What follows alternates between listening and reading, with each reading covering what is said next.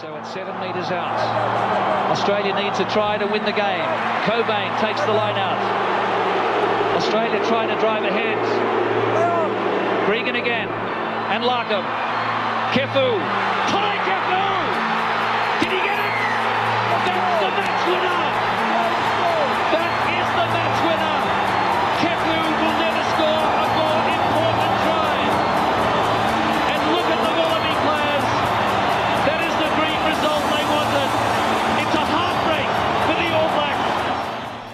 Hey guys, and welcome back to the Running Rugby podcast. And wow, I have a note here saying the award-winning Running Rugby podcast. Is that is that right, Tobes? Yeah, that's right, Arch, mate. We've been ranked in the top 10 rugby podcasts in the world or on the internet, as it says here. Ooh, Feedspot blog reader has um, released the top 10, and we're on the list, mate. We're ranked number nine. So we've got something to aim for for next year. That's awesome. Um, but, you know, it's our first year. And we've got to thank our, our listeners and anyone who's interacted with us on social media. But yeah, like an awesome, awesome achievement, I think, for our first year. And we'll, we'll be looking to uh, build upon that. yeah, that's absolutely amazing. Thanks to everyone, uh, everyone involved in that. And remember, guys, that's interacting with us on Facebook and Instagram at Running Rugby Podcast. Uh, this is looking at not only our podcast but all our social media sort of posts with that. Look, that's the good news for the week. I think we can probably move on. Um, it's not so much good news in the rest of the world rugby, especially for Australian rugby. Um, plenty of games to talk about this weekend, but we have to start with uh, Australia versus Wales. That was our first game of this spring tour.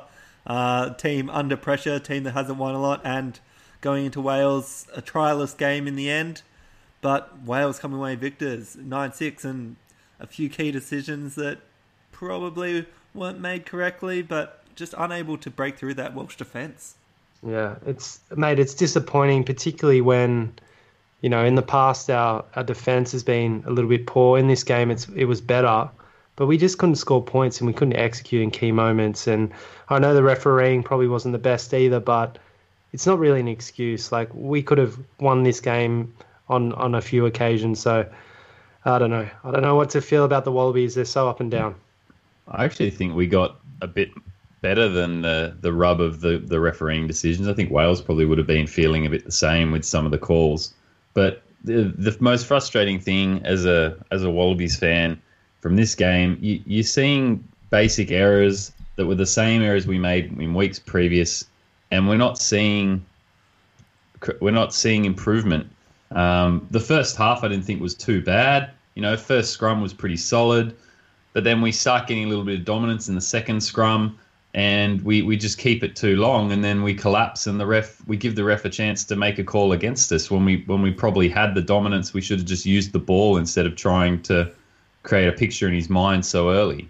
Things like that, and getting held up when running the ball into contact, body height too high, and and Oh. letting the, these European teams turn us over. Like we've seen this in years past, and the guys should be aware of this. Mm.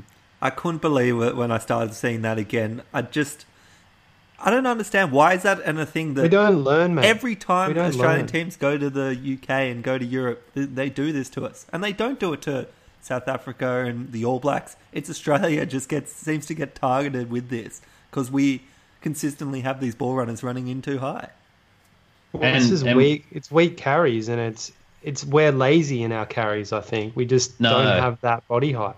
I, I I disagree with some of that. The it's it's body height, but it's it's thinking that the best value is to leg drive, to push further forward, and to and to dent the line. And and to be honest, that was a good uh, part of the first half in this game. We had people like Rodda making big runs, Yeah, pushing the one. defensive line back a couple of phases after each other. And the Welsh got caught offside because they weren't actually retreating far enough because they were always having to move backwards.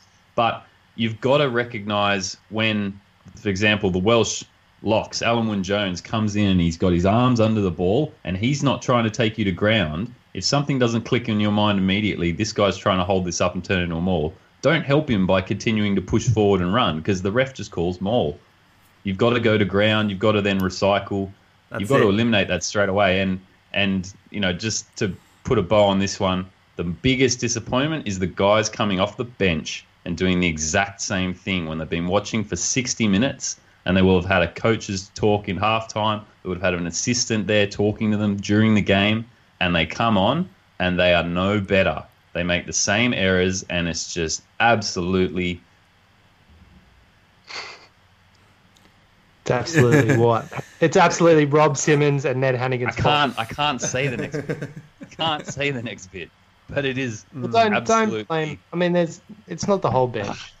No, no, no, no. Of course it's not. I Trent obviously picking on Rob Simmons and Ned Hanigan there, but Yeah. but they're they're coming on. They're literally replacing uh, Coleman and, and and Simmons, or, or actually it was Dempsey, wasn't it? But they come on, they make the same mistakes. He's like, boys, what have you been watching this Yeah, whole game? yeah, it's Why are really we disappointing. persevering with this?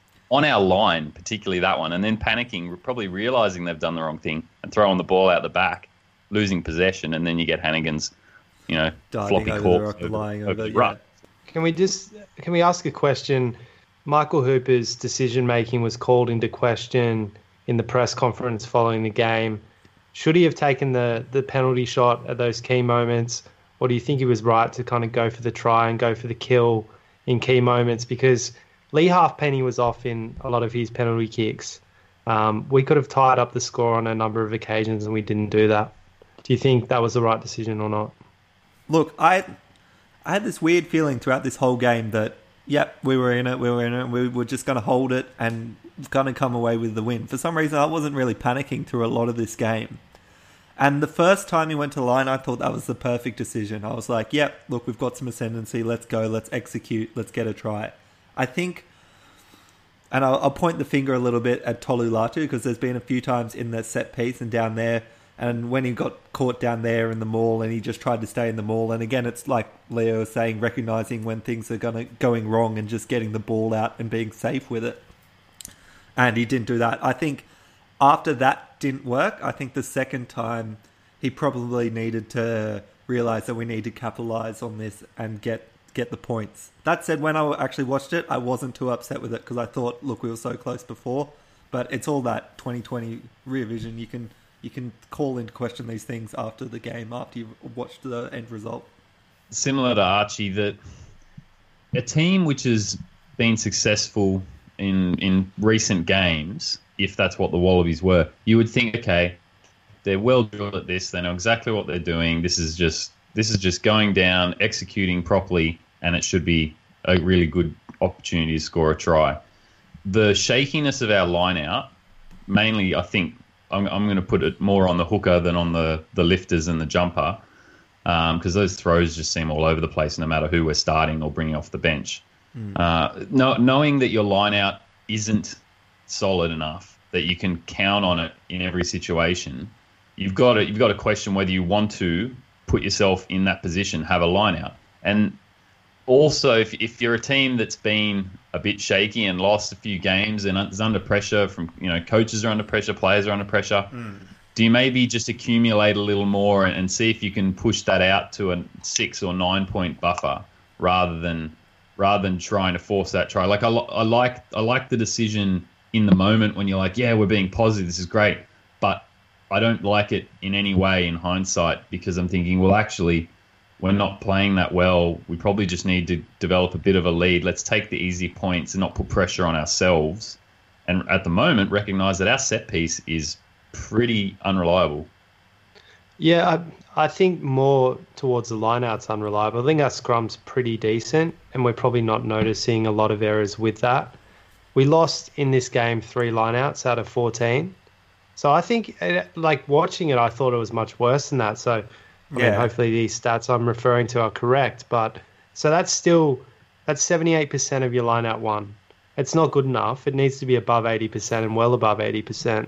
Hmm. But you're right. I think it comes down to our hookers being inaccurate with their throwing. I don't think necessarily it's it's the guys in the lineout. I think the throws have just been off. And I don't see that really improving. I mean, it was a little bit worse in the rugby championship, but it really hasn't improved to a level where it should be. And so then when you you're right, when you get to that five meter line, when you're in the in the red zone, and then bang, you make a mistake. You take the pressure off, Wales kick it away. Suddenly there's a big swing in momentum. Mm. And then we did we continually do that to ourselves. We build up this momentum, we build up the pressure, and then we take we make a silly mistake, and all that goes out the window. And I feel like that just is a, a process that repeats itself over and over, and we're just not making points out of those situations where, where we're building pressure.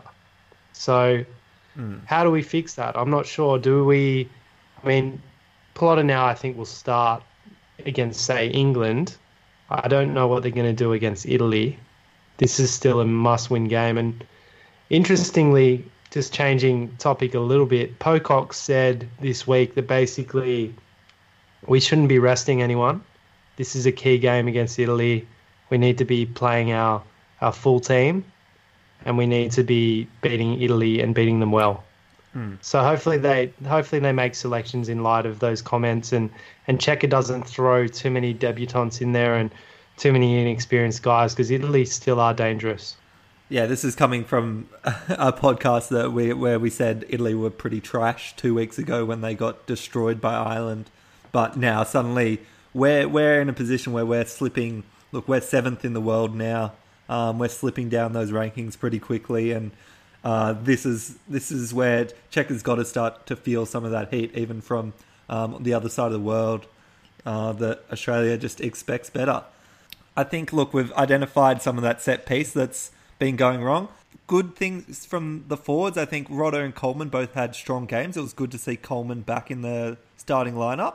Uh, I think they def- those people definitely improve it. Dempsey back. I think he played quite well.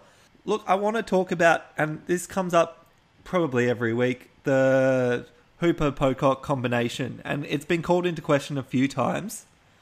And look, you play those two because you want to have like the two best sevens on the park. And I think they both sort of got outplayed by the Welsh Tipuric uh, on the weekend.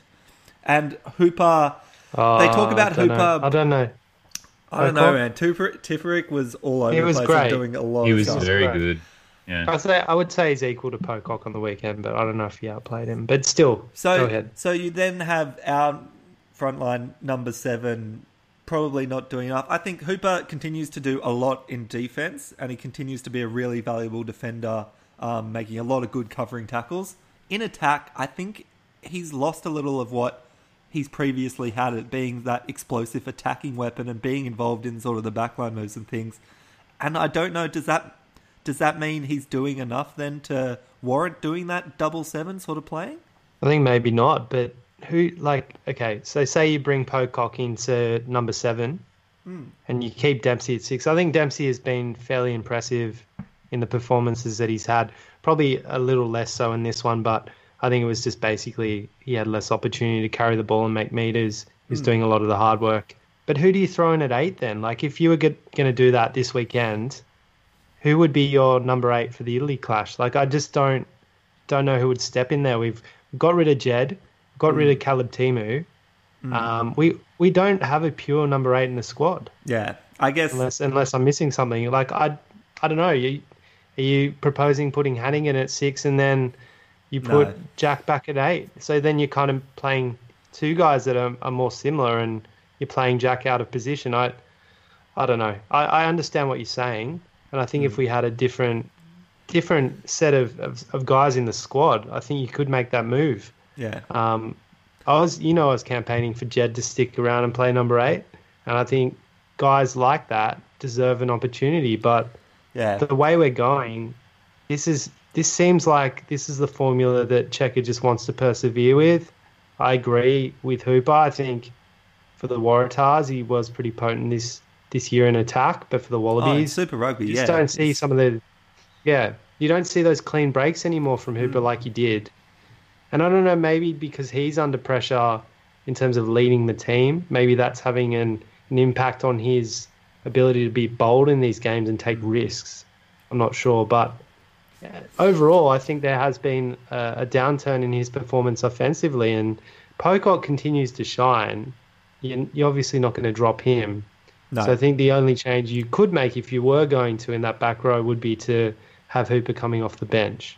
yeah. Um, so it's a difficult one there. it probably sure. becomes more of a question if we had an eligible Isi Naisarani on the tour rather than just as a development player, and he's not he's not actually yeah ready to play until early Or- next year.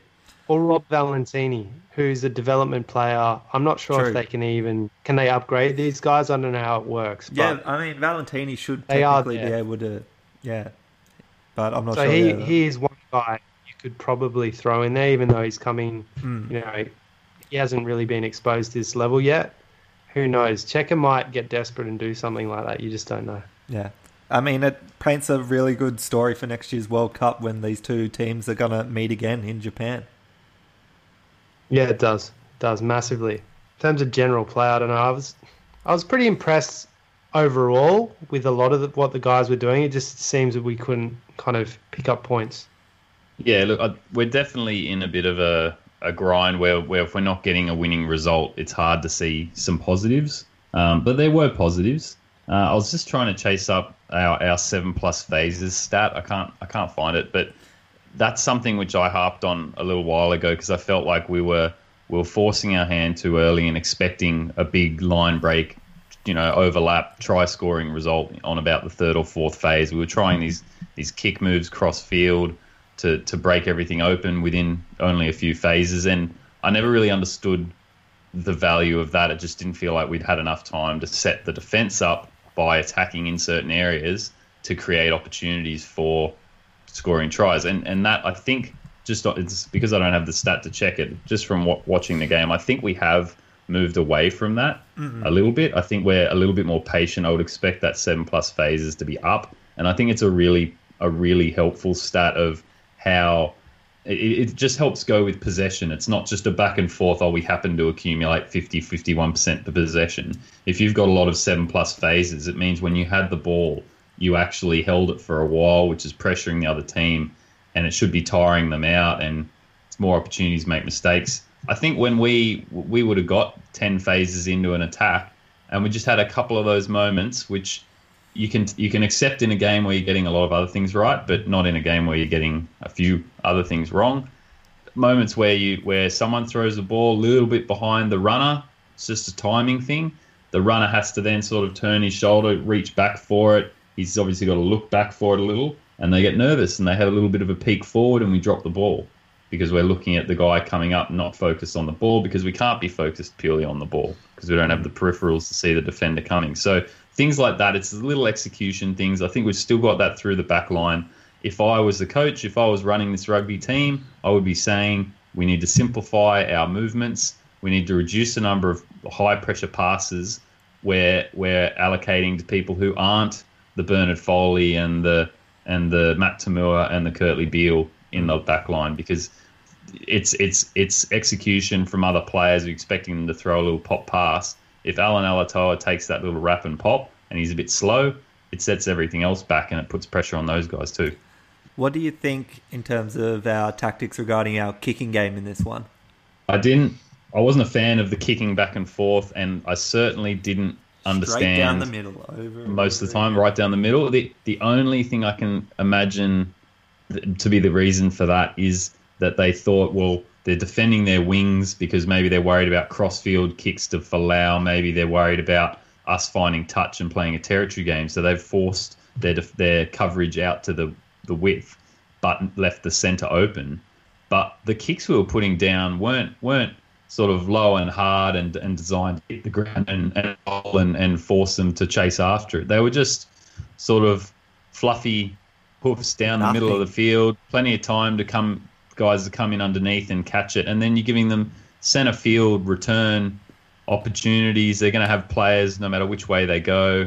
They've just got to bring it forward, and, and that hmm. that seemed really really weak. I, that and that was new. Really, we haven't seen such a consistent effort to do that before. So I, I didn't understand that. I didn't like it. Yeah, and it was particularly sloppy by mm. Toomua coming on and punting that one too long. That was really disappointing by him. Look, I think it actually comes down as well to Koroibete not being there to chase those kicks. I actually think it makes a massive difference because he often chases well above what he actually should be doing, and it puts pressure on defenders to actually make rash decisions. And I don't know. It, to be honest, I could notice that in the game. I, I just Naivalu offers strong defense as well, but Koroibete just seems to be everywhere, and he's always chasing kicks. Hmm. And a lot of those guys in the back line don't offer that. One one example, which was right at the start of the game, which I think is a really positive example, and something I'd like to see more of, rather than all these things we'd like to see less of. I think it was our first attacking raid of the game. We moved we moved towards the from right to left, left sideline. We went through the hands, drew a player, pass, drew a player, pass. We didn't try and throw these big cutouts to get out to the edge really quickly. Yeah. And because it went through every set of hands, we actually got the one man overlap down the sideline. And then we made that break, and very quickly we looked back inside, and we popped a ball to Genia, who was who was this is a designed supporting run. He's come through on the inside, and it did break down after that because we got tackled and, and we had to recycle and, and the rest of it. But that looked really exciting. We are like, hang on, we've actually Yeah, we've actually created a really good opportunity. This is like first phase of the game. If the guys keep doing this, this is going to be awesome. But we didn't keep doing it. We got a bit bogged down in a, in a slightly more forwards grinding game. Um, and then things like the, the high carries getting turned over. The Welsh were uh, focused pretty hard on, on pilfering at the ruck. And when they got the ball, they were chipping it over our lines. The stuff we talked about last week, we were seeing it. But the Wallabies didn't seem to be completely prepared for it. They, they let it happen and they didn't really stifle it early enough. Yeah, Yeah. definitely agreed. What Arch? What do you think of Alat- Alaalatoa? Do you? I thought he was a bit better this week. I mean, I thought it was. Yeah, I think he was. He- I think he he was impressed me. good. Like he had a couple of scrum penalties, um, which was a bit disappointing. One was after that sort of dominant hit, and he just sort of went down on the drive, which was annoying. Um, but in loose play, he seemed quite good. He was working well as a bit of a pivot for the game. Um, I really didn't have too much to say badly about him. He was definitely matching sort of Scott Sio in intensity, and I think those two were looking good. Um, Yeah. I think it's our hooker. he definitely stepped it up. yeah, yeah, it's whether definitely. Taniela comes in this week to start. Just Hmm. because, I mean, I know I said before Italy's dangerous, but I think it's more that they're dangerous in this context at home with us under pressure, maybe making some changes um, as to our normal team. And that's where I think they're dangerous, Yeah, where we take them slightly like they're not a top tier team, which it, most of the time they aren't. But we're just did it. We're so vulnerable at the moment. If they get a roll It's- on in the beginning, yeah. it's it's it, that's where it's dangerous. That's it. Look, let's briefly go through some of the other games from the weekend, and then we'll have a bit of a look closer at um, the Italy game this weekend. But other results, I mean, Italy um, had a good win over Georgia in the weekend. Uh, stopped their slide a little bit down the rankings, kept their place back up to 13th, taking Georgia's spot, but they won 28-17. Uh, Scotland uh, took down Fiji 54-17. Uh, that was after a really close first half if you watched some of them. The Fiji looked really good. Um, we saw Semi Radradra playing 13 for them have a good score. Uh, they were up 17 14, but then had two yellow cards within sort of three minutes. And then um, Scotland just worked back and clinical. Finn Russell and Hogg returning to the team. Um, and Seymour with a hat trick there. And they'll be lining up, um, hoping to continue that strong performance because they've got the Springboks coming up. And then England versus the All Blacks, and that was uh, playing in Twickenham, the bathtub uh, of England this weekend. But big game for Shields playing against many of his former friends and teammates um, from the Hurricanes and in the All Blacks. Uh, we saw the haka being drowned out by a chorus of Swing Low, Sweet Chariot. A game where England got a good roll on early and got all their sort of 15 points very early.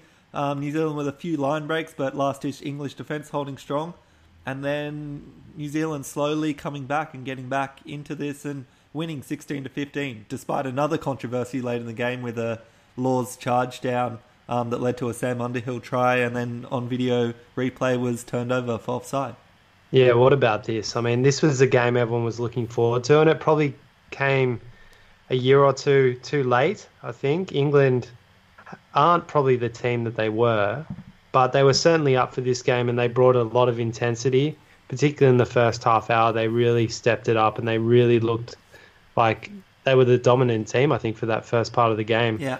Um, and I, I really couldn't believe it. If it was after 24 minutes, it was 15 0, and I thought, wow, this looks like the England of old, and they look like they're actually they could do this. Um, but the All Blacks just fought their way back into it, and that call at the end just kind of, I don't know. It's almost like a bit of revenge for what um, South Africa had to go to go through last week in terms of that hit by Farrell. Um, this week England was on the wrong end of things, and the t- I mean the the video referee going back to to look at an offside in in that way was surprising in some ways. I I mean I'm sure we're we're seeing it more and more in international games, but in the past I, I doubt that it'd be kind of looked at so closely, and and it really was line ball. Yeah, it was interesting that you watched it in real time, and it doesn't look like he's offside, but they got that screenshot just as the All Black Rock guys taking a step forward and really moves that offside line back, and suddenly he's technically offside. But um, I mean, it was it was a great game, to, especially considering the conditions. You had a a tryless game with the Wallabies under the roof in um, Cardiff, and then this open air, and there was some loose ball, but also some really intriguing play. Yeah, All Blacks win it by one, 16 to 15. Uh, other games we can touch on USA versus Samoa. USA were down but got a last ditch penalty to beat Samoa. That's out of Spain. Um, and Ireland Argentina. This was a really uh, impressive game, sort of towards the sort of middle of the game. Argentina looking very impressive. Their back three continue to look really strong. Um, and Nick Sanchez just continues to impress. He looks like he's building up for a really strong World Cup, and I think these guys are gonna um, feature heavily in the later stages of that tournament. Um, but Ireland hold on bit of a classy performance from them, especially with the absence of people like Conor Murray, uh, Robbie Henshaw in their midfield. But they're going to be out for the, the remainder of this spring tour, um, especially with um, the All Blacks coming to Dublin next week. Um, other games we had France and South Africa. Uh, France probably unlucky here, but um, they had the medal in South Africa, but then a late try to South Africa, pretty much on the buzzer Mbonambi uh, got the rolling maul try. Yeah, after, but definitely they seem to improve um, with having some of those international guys like Willie le Roux and Faf back in this game. But Faf's going to be out next week as well.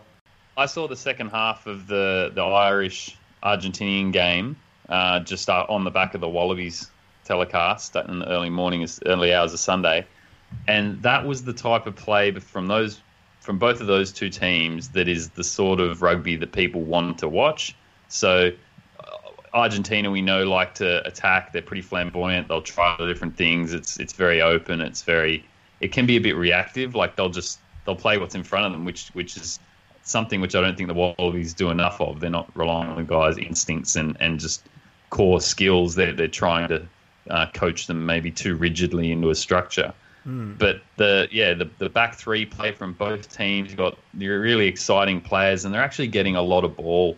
Like you're seeing guys like Boffelli, uh, the the Irish fullback whose name eludes me Jordan again. Larmour. Larmour, yeah, that's yeah, right. yeah. Like those are the guys who are your they're your star players in the back line. You want to see them get the ball pretty regularly, not not just because they can do things for the team. I mean, if if you look at this from the, the next level up, where all these sports are just a, a form of entertainment. Like these are the guys that fans want to see. If you can't get these guys involved, not only are you missing out on all their their skills and and special uh, vision in, in mid game in, in the open field, but you're actually you know not unfortunately this the standard fan might not be able to name all 15 starters and if most of the ball is in the hands of the props and the second rowers for the entire game they're not exactly you know, they're, they're waiting to see the, the star player get involved. And there's a reason that guy is a well known star player. He's got awesome skills and we want to see them on display. So mm. just the style of that game, you know, you guys probably won't get back to watch it, but teams like Argentina and Ireland seem focused on some pretty open, expansive play. And, and I'm sure the All Blacks will, in good conditions, hopefully, against the Irish, we'll see a lot of that. I don't know who Argentina is playing next week. We'll get into that, but keep an eye on those games, those teams, because they're exciting to watch. And if you're a bit down on the Wallabies, then that's your that's your medicine. You know, the the Irish are such an exciting team, and yeah. they can continue this up into the World Cup next year. I think they're going to be a massive threat. Like they look good. I'm really keen to see them play this weekend. Toby, I want to just poll you quickly. I did mention it in that sort of run through, but um, the English swing swing low switch out during the haka, trying to drown out the haka completely. What do you reckon? Do you reckon that's uh, fun, make it hard for them playing away from home, or is that a bit of disrespect to one of the really good traditions in world rugby? considering as well they have a big respect the kicker banner up when all the guys are kicking during the game, don't they? Yeah. Yeah, which I would That note that no other stadium everywhere. does really.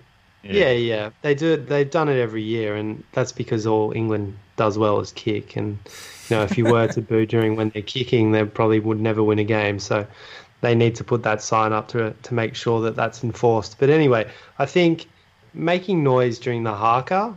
I think as a person in the crowd, you're just taking your enjoyment away from actually looking at the haka and hearing it and feeling it by singing sure, I think you might impact the players slightly.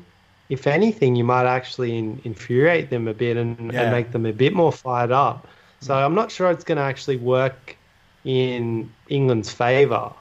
It might just kind of think, all right, the All Blacks, all right, well, we're a bit more focused now. This is on. Because at Twickenham, you do get an amazing atmosphere.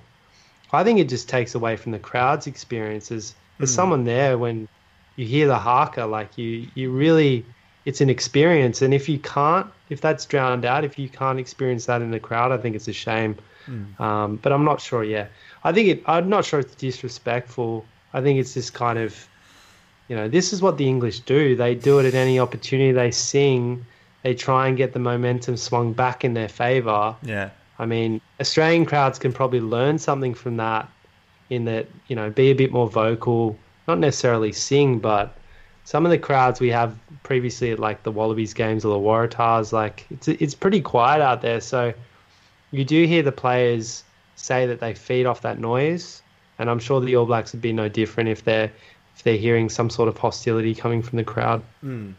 I mean, you talk about them uh, English putting up respect the kicker. The one thing I continue to be amazed at, it's in the Irish games actually, and it's everything from like the Heineken Cup to the um, internationals. The absolute silence that falls over that stadium when, uh, well, Sexton or anyone on the Irish teams are taking a kick. Like you turn it on or you watch the highlights, you will think you have the video on mute or something mute. while he's lining up for a kick. And then as soon as he strikes it, if it's going through, you just hear this absolute roar come through the crowd. I, I think it's a bit. It might be a bit off-putting as a, a kicker in Australia, and you would never get that treatment. Mm. And so you go overseas, and suddenly it's just absolute silence. If if they do that for the the um, away teams as well, that would put you off. I reckon. Like that would be pretty intimidating when you're in front of say 50, 60,000 people, And and you can hear a pin drop, and you're like, "Geez, this is putting." You just realize the focus is all on you. And I feel like that would be effective in putting putting off an away kicker as well. So I'm sure guys like Johnny Sexton appreciate it because he's used to it. But you know, visiting kickers, it, it would be pretty intense. All right, let's um, look at next week. And look, we want to spend a bit of time talking about uh, Australia and Italy, obviously. Uh, we'll go through and do a few tips for the other games. But Wallabies in Padua versus Italy. And Toby, you sort of mentioned it before what Pocock's feelings were on this uh, in terms of this isn't a game that we can take it easy and this isn't a rest team. I sort of have two sort of thoughts that I think that we can do that Cheika's should take towards this game. One, I think, is completely what Pocock was saying: is you play 100% your strongest team because you haven't earned the right to have any weeks off. Um, the second way to look at it is you go, okay, we're going to play a different team, a different style team in this game, but this is playing and this is saying that the spots for the game versus England are open. Like if you perform in this game, you will earn yourself a starting Wallabies jersey. Because I think I don't really like the whole oh we'll play a bit of a second rate team, or we'll we'll knock Italy around and then we'll go back to the same team versus England having not learned much. I agree with Pocock to a degree. I think you you should have your best 15 on and and the reason I say that as opposed to the best or most suitable 15 for the opponent is you can't afford to change a whole lot of positions each time you come up against an opponent. You- You're not playing a different sport, you're playing a different team. The fundamentals are still the same. Your strengths should still be what you want out on the field, not a not a lesser group of strengths to try and counter someone else's strengths. You've Got to back yourself. But then do you do you pick your best 15 and say you guys are intended on being the starting 15 the following week prove you can play well together, and then you fill the bench with your development guys because you don't get many opportunities to get those guys out on a field in a proper test, and you're coming into a World Cup. If there's anyone you want to give a chance, this is the game. This is the only one. You're not going to do it against England. You're gonna, you've got to do it in this game. So it's it's hard. Like I wouldn't bother having Rob Simmons on the bench, right? It gives you. I don't think it gives you anything anyway. But you don't learn anything from that. So get Rory Arnold on the bench. If you if you don't think you're getting anything out of Hanigan, you go right. I kind of know what you are. Let's get Pete Samu in here. Let's get Caleb Timu in here. Um, similarly for the backs, like you've got to get Jake, Jake Gordon on there. You've mm. got to get some of these these young guys. I think Jordan Petaia should go there because I just want to see the guy. If he if he's going to go from high school rugby a year ago to international rugby, this guy's a superstar, and we should get him involved now. And and that's that's maybe a, a balance, but I I don't think they'll do that. But I think it's all those bench guys that haven't proven themselves, and you give the starters one more go because you want to get consistent week to week to week. And uh, Leo, you've hit hit the nail on the head there. I think you mix up the reserves, but the starting team should be the strongest team you can put out. Has to be. Yeah. Has so Simmons Simmons can have a rest. I think we're happy with that. Hanigan can probably have a rest. Give him a long rest. Um, I agree with the selections there. I think Rory Arnold needs to step up anyway. He's an aggressive guy. He needs to play like it for once. You know, Pete Samu, mobile guy, would be good against Italy. Get him in there at number 20 on the bench. Fipsy, we don't need you at the moment. You can sit out. If Gordon has a good performance off the off the bench, would be happy to see him versus England off the bench. Toomua, I think, needs more time in the Wallaby setup. Keep him there. All good. Maddocks, look, I think he's had an opportunity. I'm not sure he's really shone too brightly. I think you can give Petaia a chance off the bench. And I think you could give him 30 minutes in the second half. I think Kerevi could probably come off after 50, bring on Petaia at 13. Or onto one of the wings, whatever you want to do. Koroibete might throw a spanner in the mix there with Naivalu maybe dropping out of the starting 15.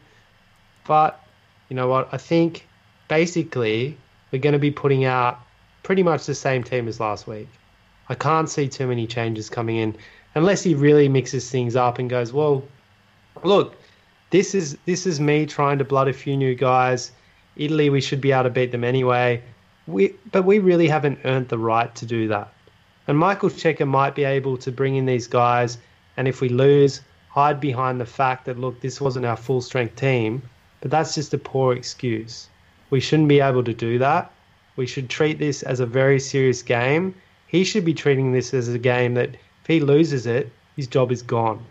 So he needs to play his full strength team, perhaps mix up the bench a little bit because you got guys playing 20, you know, 10, 20 minutes, and that's it.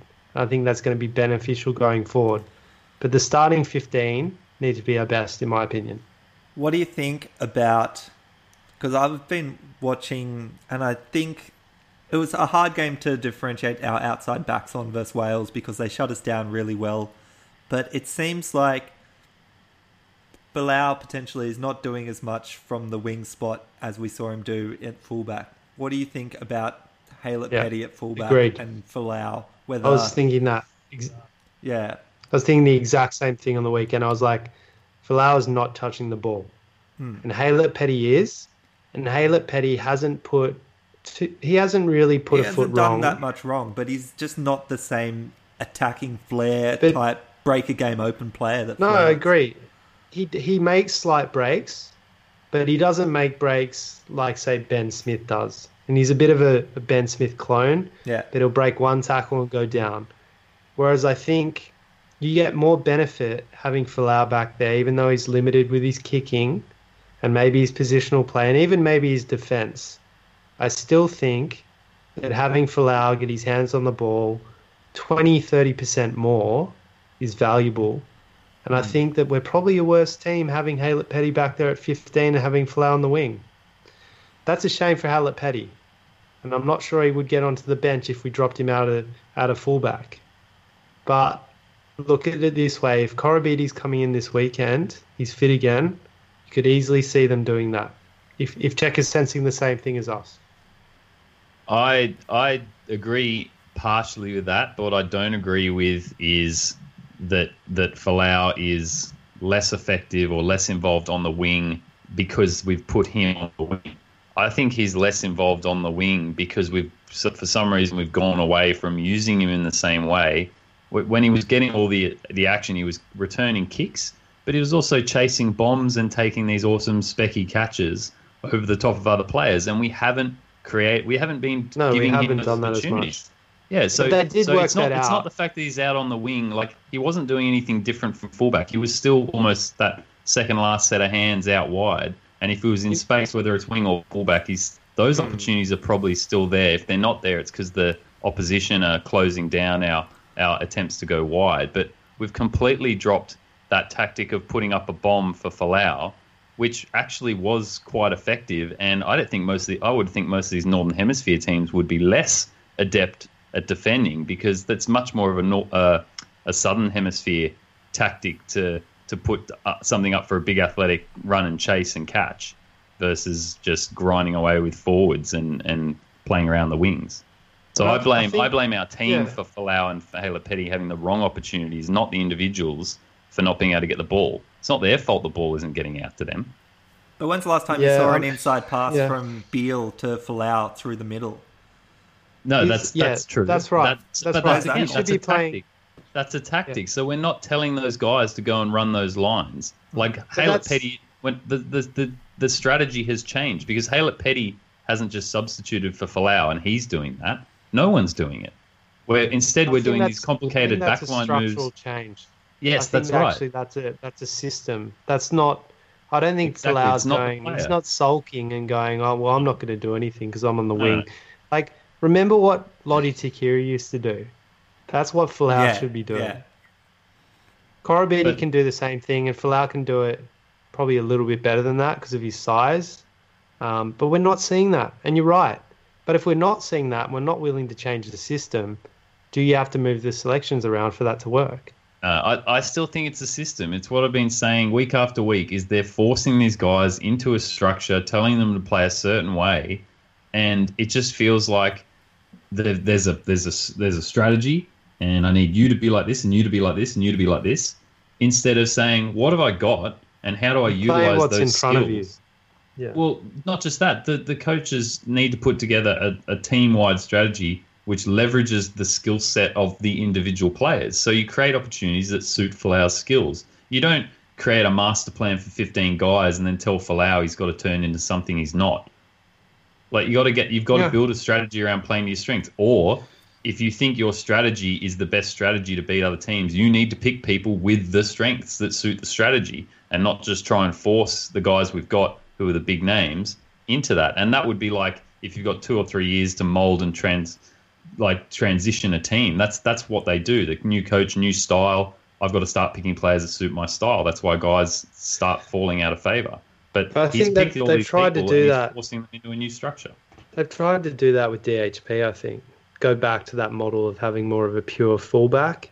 I think that's Um, fine. I'm not sure that's. I don't think he gets sure to attack really enough. Advantageous. And I don't think we give them the space out wide. We don't create the been- space because we throw big cutouts and they just get closed down.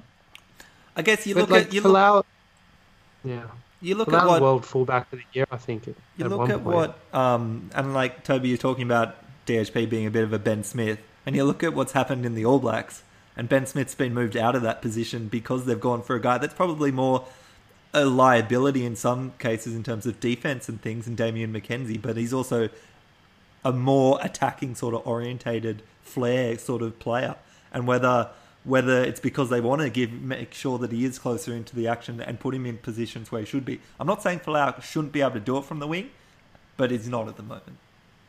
I, yeah, it's weird because I think almost we were playing, we were playing better having DHP on the wing. I know he touched. I think he touched the ball far Oh, less on the know. wing. Yeah, I think he like he was not as involved, and I probably wouldn't pick him over the other guys that we've got at the moment. But I think it does clearly show you that the fullback touches the ball a lot more in bo- both times, whether it be Folau or DHP. Each time they're at fullback, you notice them more. So yeah, yeah. Look, that, and You know, you're right. The fullback is going to get more opportunities. how it works. Yeah. Yeah. for sure. But that's not to say we can't develop some other backline plays which involve Folau I just don't think we're doing Yeah. that, and that's what I think we should be doing to give him more ball. We've definitely got to get him more ball. We've got to get both wingers more opportunities to quick, you know, come through on a on an opposing line, hit a gap at pace, get them into that second layer of defense, which is really you know a halfback and a fullback and maybe a, a sweeping winger. Like that's you get Folau into those spaces, and that's where he just runs curves around everyone and hurdles the last diving tackle, and and he's in. So that that that bit is what's missing in my mind. And DHP at fullback, I think he's solid. He either Folau or he would be very different to McKenzie because McKenzie is he's very elusive and quick. Folau's pretty elusive. He's not as quick, but McKenzie's also a distributor. He can come into that line Yeah, true. anywhere and find an opportunity, but then he's going to move the ball to the guy who's actually going to make the ground. Whereas Folau's not going to do that. Folau's looking for a big gap, bust one up, loose arm tackle, and create 20 meters off that. It's, it's different kind of opportunity. Which begs the question: Do we go back to having someone like Beale? at Kurtley fullback? Beale. at Kurtley Beale at fullback. fullback. You Yes. drop DHP, right? You leave Folau where he is. You play either Koroibete or Naivalu because they're a similar player. And then you have Samu. I think Samu probably deserves to keep his spot at the moment. Yeah. Um, and then you, you get to see your combination of Bernard Foley and, and Matt Toomua, which we didn't get to see again against Wales because they took Bernard Foley off and they persevered with KB, even though he was tired. So I think, look, that's worth experimenting with. I think I think- KB, as long as he's in the team, he'd be happy to. Well, Mark, people like Mark Ella, Glenn Ella say that Kurtley Beale's best position is fullback. And that's coming from them. They've watched him for the last 15 years. You know, they know his game so well. They played the game at the highest level. I feel like if he's not a utility, you know, I think he's still good at 12. But when we're not firing like Not this, we might need to disrupt that a little bit. So Mhm. Yeah. 15 might be an option against against Italy. I just don't know what, you know, it's really interesting to see these selections this week because it's going to speak to maybe a direction we're going to move for next year or even against England Yeah. because we're not we're not sure this comp this this system at the moment is lacking. And if England play like they did against the All Blacks I think we might be in trouble.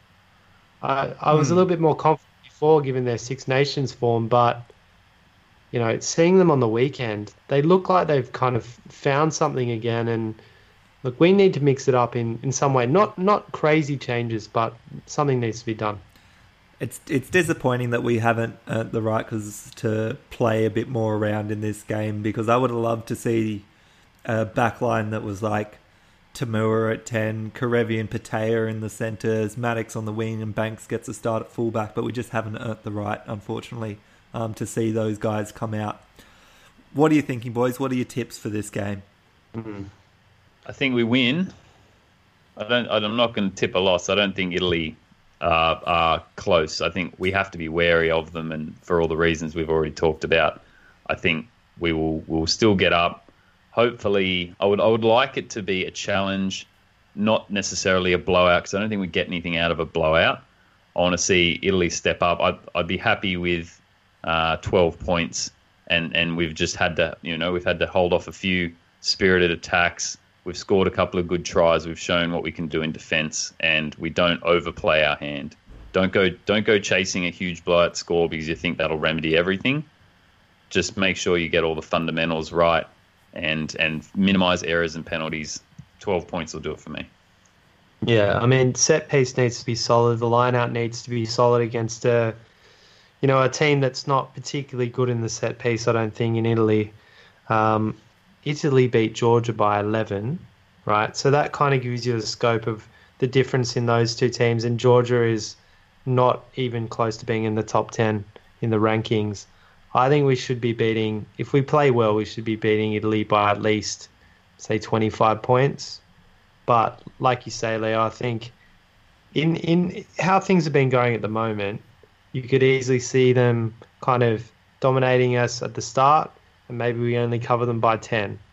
Um, but I think a good performance would be 30, 40 points on the board, us winning convincingly, and then hopefully building that momentum into the England game because this is one of the most important games I think we've seen in a while just given how we performed this year, and a game like this usually is just like, okay, we're playing Italy on tour, and we kind of throw the ball around and score some tries and have a good time.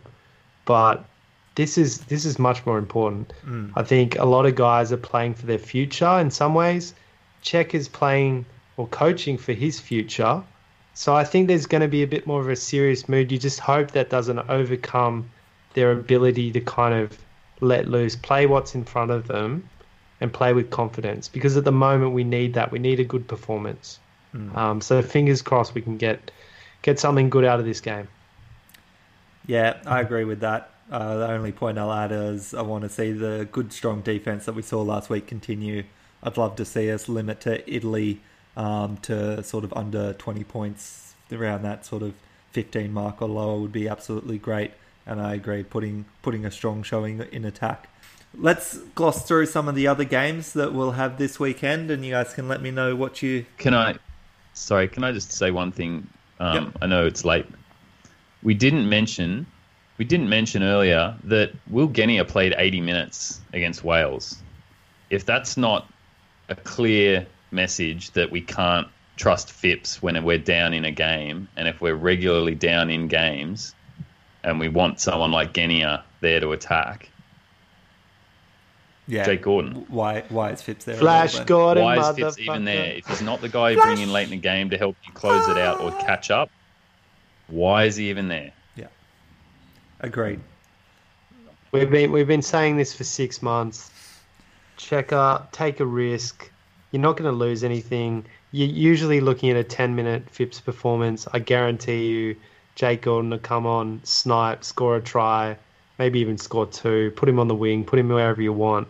You can cover your bench spots in many different ways. Just give him an opportunity. Because otherwise, the guy's going to sign in Toulon next year and the Waratahs are going to lose him and everyone's going to be very upset. So let's just give him an opportunity. So, other games this weekend: Wales taking on Tonga in Cardiff. Wales. Wales by plenty. Yeah, agreed. Wales by plenty, easy. England versus Japan out of Twickenham. England by plenty. Yeah, well, Eddie's being very Revenge condescending. game for Eddie versus Japan. Yeah, well, he, he tells them to go and pray. And pray and pray and pray because we're going to be ruthless and we're going to put points on you. Like, it's pretty disrespectful to say that. You know, I know he's tongue in cheek and I know that he likes to have a good time, but I don't know. That just seems a little bit out of out of line from mine. I think England, if they play the same team, they're going to win by quite a lot hmm. 30 or 40 points, I'd say. You never know. They might change things up and play a second tier team. Don't know what their plans are, but Japan, you hope, you know, then they're a decent team as well. They got Leitch, they got um quite a few guys that are a pretty good standard. So hopefully they can give Yeah. England a few scares there. Want to see a strong showing like they did versus the All Blacks uh, a couple of weeks ago. Um, Scotland versus South Africa out of Murrayfield. This is one I'm looking forward to. Yeah, good game. Very good game.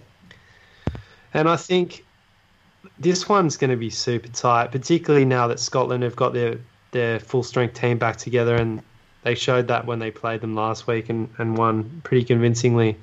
South Africa were a bit hot and cold against France. Up there in Murrayfield, great atmosphere. I think I'm going to tip the Boks, but I think, you know, three to five points is going to be very narrow. Yeah, I'm not sure. Like without uh, Faf de Klerk and uh, just playing up in Scotland, I think this is po- possible upset game. Um, I think Scotland have had a pretty reasonable record. If they've got their full strength side, we're expecting, then I'm going to go Scotland by five.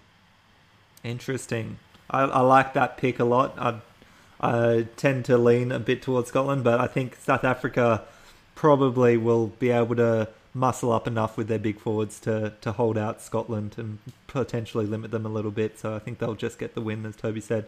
Um, Ireland versus All Blacks. 1v2 in the world. Could be a World Cup final uh, preview.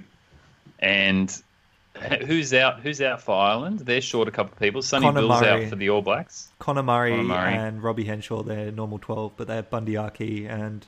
Um, Mm.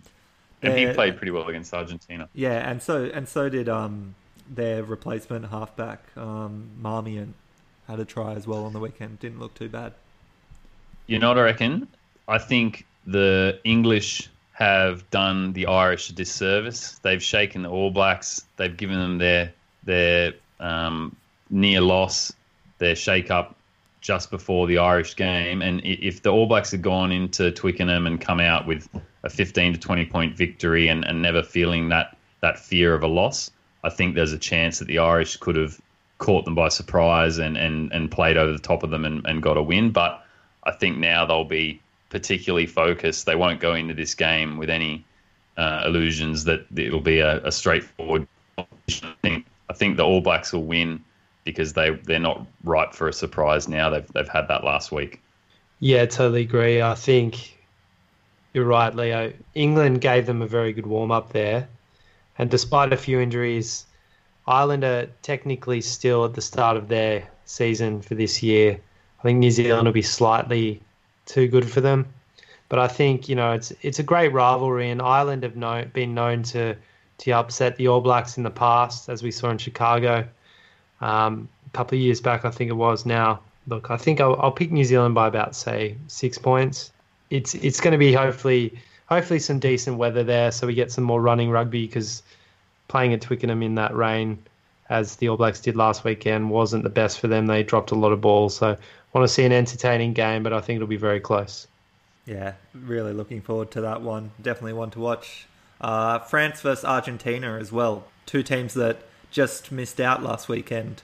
Um, probably craving a win, I think, uh, and that's out of Paris. But Argentina would be hoping to put in another strong showing. As we've said, another open, expansive play. Um, I think they'll be able to get around this French team, and I think they can probably get away with a win with Sanchez playing at, at his absolute top form that I've seen him play in, in the last little while. I think he's leading that team so well. Yeah, two teams that don't really look at their opposition and, and take rankings or form into account. They both come into this game thinking we're, we're every chance that we can take this as a win, not intimidated at all two very passionate teams. I, I think the French get up at home for this one. I I I want to see Southern Hemisphere sweep every week when we go on these tours, but I think the French have have shown enough. They were they were good mid year. They were they were cruelled by all the cards and, and poor decisions against New Zealand, but they were there challenging at the All Blacks at times, and, and we shouldn't forget that. Plus at home, and the the Argentinians, while they've been good, I just think the French at home will be a bit too strong. Probably the French within within eight. Yeah, this is this is an interesting one. I think there's two teams that unpredictable in nature. On their day, they can beat most teams, particularly with France. Um, I just have a feeling that France played one of their better games against the Boks. Um, and although that's probably good for momentum leading into this one, I think equally Argentina have been impressive of late. And I'm going to tip Argentina by about seven to ten points. I think you know, despite the fact France are at home, I think Argentina might come in there and, and shake things up, and the French might take the Argentinians a little bit lightly. I think so. I think that's a, a pretty. If you if you're a betting man, Argentina at three or here three pounds twenty, probably similar odds in Australia is is a pretty good bet. I think for this one. Mm. And continuing a bit of a two teams in a random neutral location. We have Uruguay versus Fiji in Gloucester. Fiji. Yeah. Fiji. In Gloucester. Yep. I don't know where the hell they are, but they'll still recognise a rugby field when they see the it, and UK. they will win. Yep. Yes. It's north. It's just near Wales. Okay. Well, Semi Radradra. I, I want to him. see Becky Fiji. Carney get the start at ten for Fiji because we saw Ben Volavola versus Scotland and he didn't play badly, but um, Oh I think God. I don't know how he's still continuing to be there Yeah. really. Um, but yeah, I think Fiji. Other other Yeah, updates 100%. we can probably put up for next year's World Cup. The repechage is going on at the moment. Uh, there's three teams fighting it out for one of the last place: Germany, Hong Kong, and Canada. And the favourites were Hong Kong, but Germany upset them 26-9 on the weekend, which was uh, an impressive showing from Germany that are improving this year. Um, and Canada versus Kenya, who are likely to be the last African participant in for the World Cup, uh, they smashed them 65 to 19.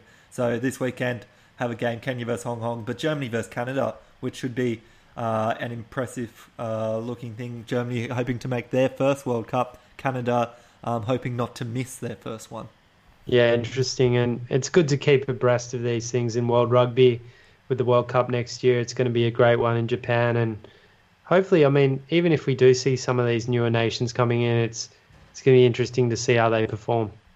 Yeah, always just nice to see some of these different nations getting involved in that and really making rugby into more of a global game, and you you like to see that definitely.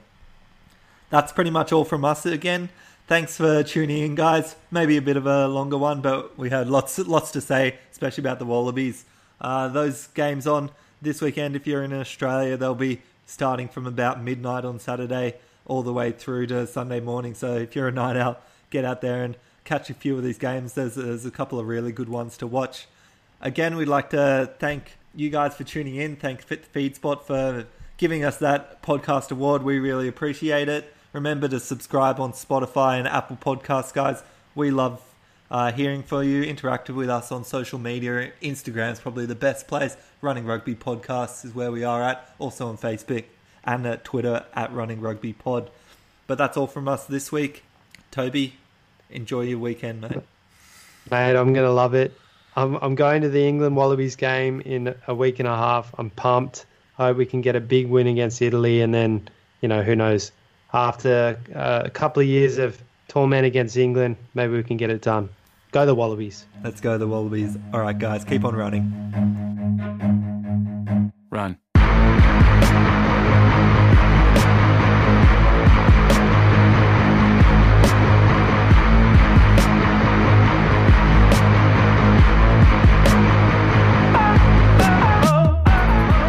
Oh yeah, we played shit versus uh, England, but uh, it didn't matter, right? Because We we, got, we got the win by one point. So I mean, to be honest, um, I'm pretty happy with the performance, eh? Uh, but apart from that, uh, what we have to say, uh, Courtney Lawes is always offside, so uh, justice was done in that respect. Sonny, Bill Williams is injured again, but it's okay because we have Crotty still. It's okay because we have uh, Ngani Laumape. Uh, we have five centres that would be chosen in every international team around the world, so it does not matter.